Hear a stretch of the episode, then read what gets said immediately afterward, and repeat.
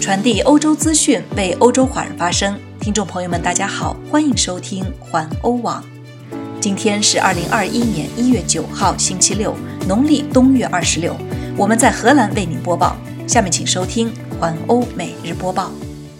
首先来看今日要闻：美国总统特朗普账号遭推特删除后，声称自建平台。法国总统妻子曾被检测病毒呈阳性。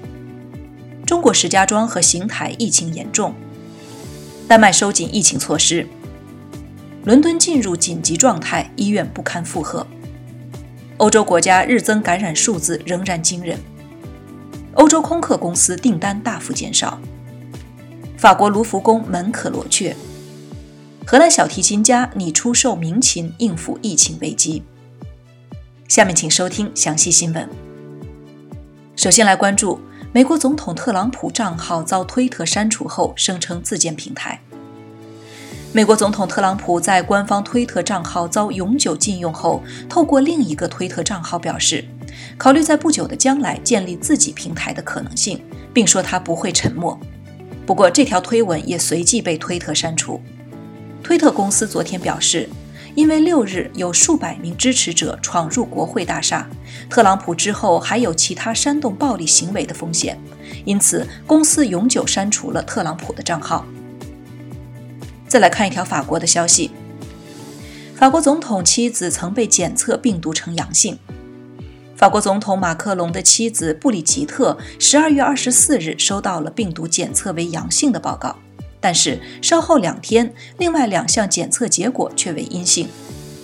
总统马克龙本人在十二月十七日检测也呈阳性，据说他已自行隔离。后来的事实证明，他二十四日可能没有感染。病毒检测通常只提取很小的病毒痕迹或残留物，即使在那些没有症状者、可能没有受感染者或不在受感染者中也是如此，因此检测会有误差。再来看中国，中国石家庄和邢台疫情严重。中国首都北京以南的城市中国石家庄和邢台两市的居民被要求留在家中七天，不允许居民大批聚集。最近几天，两城所在的河北省共发现了三百多例新增感染。在北京工作的打工一族在进入首都之前，必须经过病毒检测，并证实为阴性。他们还必须能够证明自己的确是在北京工作，而在石家庄，包括出租车在内的所有公共交通工具都已经关闭。再来看丹麦，丹麦收紧疫情措施，丹麦从周六起更加严格地检查进入该国的游客，只有具有必要旅行目的并近期检测阴性证明的旅行者才能进入。该国也强烈建议不要出国旅行。外交部长科普在新闻发布会上如实宣布，更严格的边境措施至少要持续到一月十七日。在本周早些时候，该国已经决定禁止南非居民进入，以防止新的病毒变体传播。目前，该变体已经在荷兰出现，丹麦还没有南非变体，但是在那里发现了英国变体。据说这两种变体都更具传染性。自上月以来。丹麦再次处于封锁状态，以防止病毒进一步传播。由于英国病毒变体的出现，上周加强了封锁措施。预计这种病毒变体将在两月中旬占据上风。这个斯堪的纳维亚国家目前正大力开展疫苗接种。卫生当局昨天说，如果有足够的剂量，所有丹麦人都将在六月底前完成接种。再来看伦敦。伦敦进入紧急状态，医院不堪负荷。伦敦市市长卡恩今天在推特上呼吁，英国首都的居民都应留在家中。昨天，他已经宣布伦敦进入紧急状态，因为该市的感染和住院人数激增，医院已经不堪重负。市长说：“我们所有人都必须待在家里，以拯救生命。”昨天，有七千名伦敦人因为感染新冠病毒住院，比第一波疫情高出了三分之一。在伦敦，每三十名居民中就有一人受感染，在某些社区中，感染率甚至高达百分之五，即二十名居民中就有一人；而在全英国，五十人人口中就有一人感染。现在每天有九千人打电话给伦敦的救护车服务，以前通常最繁忙的一天也大约只有五千五百次。伦敦现在将部署消防员和警察驾驶救护车。全英国目前有将近三万两千人感染了新冠病毒，需要住院，日增死亡人数已经创疫情以来的最高纪录，达到了一千三百二十五人。再来看欧洲国家日增感染数字仍然惊人。西班牙在过去二十四小时内报告了两万五千四百五十六例新增感染，是自十月份以来最高的每日涨幅。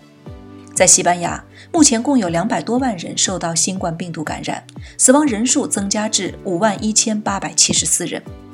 据德国报告，新冠病毒造成了一千零八十三例新增死亡，比一天前的一千一百八十八例死亡记录略少。此外，在过去的二十四小时内，有两万四千六百八十四例新增感染，也大大少于前一天的三万一千多例。德国连续出现日增感染超过三万例的记录。再来关注欧洲空客公司订单大幅减少，由于疫情危机和疾病的大流行引起的航空业萎靡不振，欧洲飞机制造商空客公司在2020年获得的新订单少得多。与去年同期相比，订单数量下降了百分之六十五，订购飞机数量减少至两百六十八架。此外，由于封锁对全球航空运输的影响，客户也取消了一百一十五份订单。这些客户变得更加谨慎，因此空客向客户交付的飞机数量减少了百分之三十四，为五百六十六架。在二零一九年，空客公司交付了创纪录的八百六十三架飞机。由于新冠疫情对航空业的打击，今年早些时候，空客公司大大减少了产量。该公司首席执行官季饶姆·弗里表示，短期内挑战仍然很大，但他对于2021年持谨慎乐观的态度。由于疫苗的问世，航空业可能因此受益。再来关注法国卢浮宫，法国卢浮宫门可罗雀。世界上参观人数最多的博物馆——巴黎的卢浮宫，受到了新冠疫情的严重影响。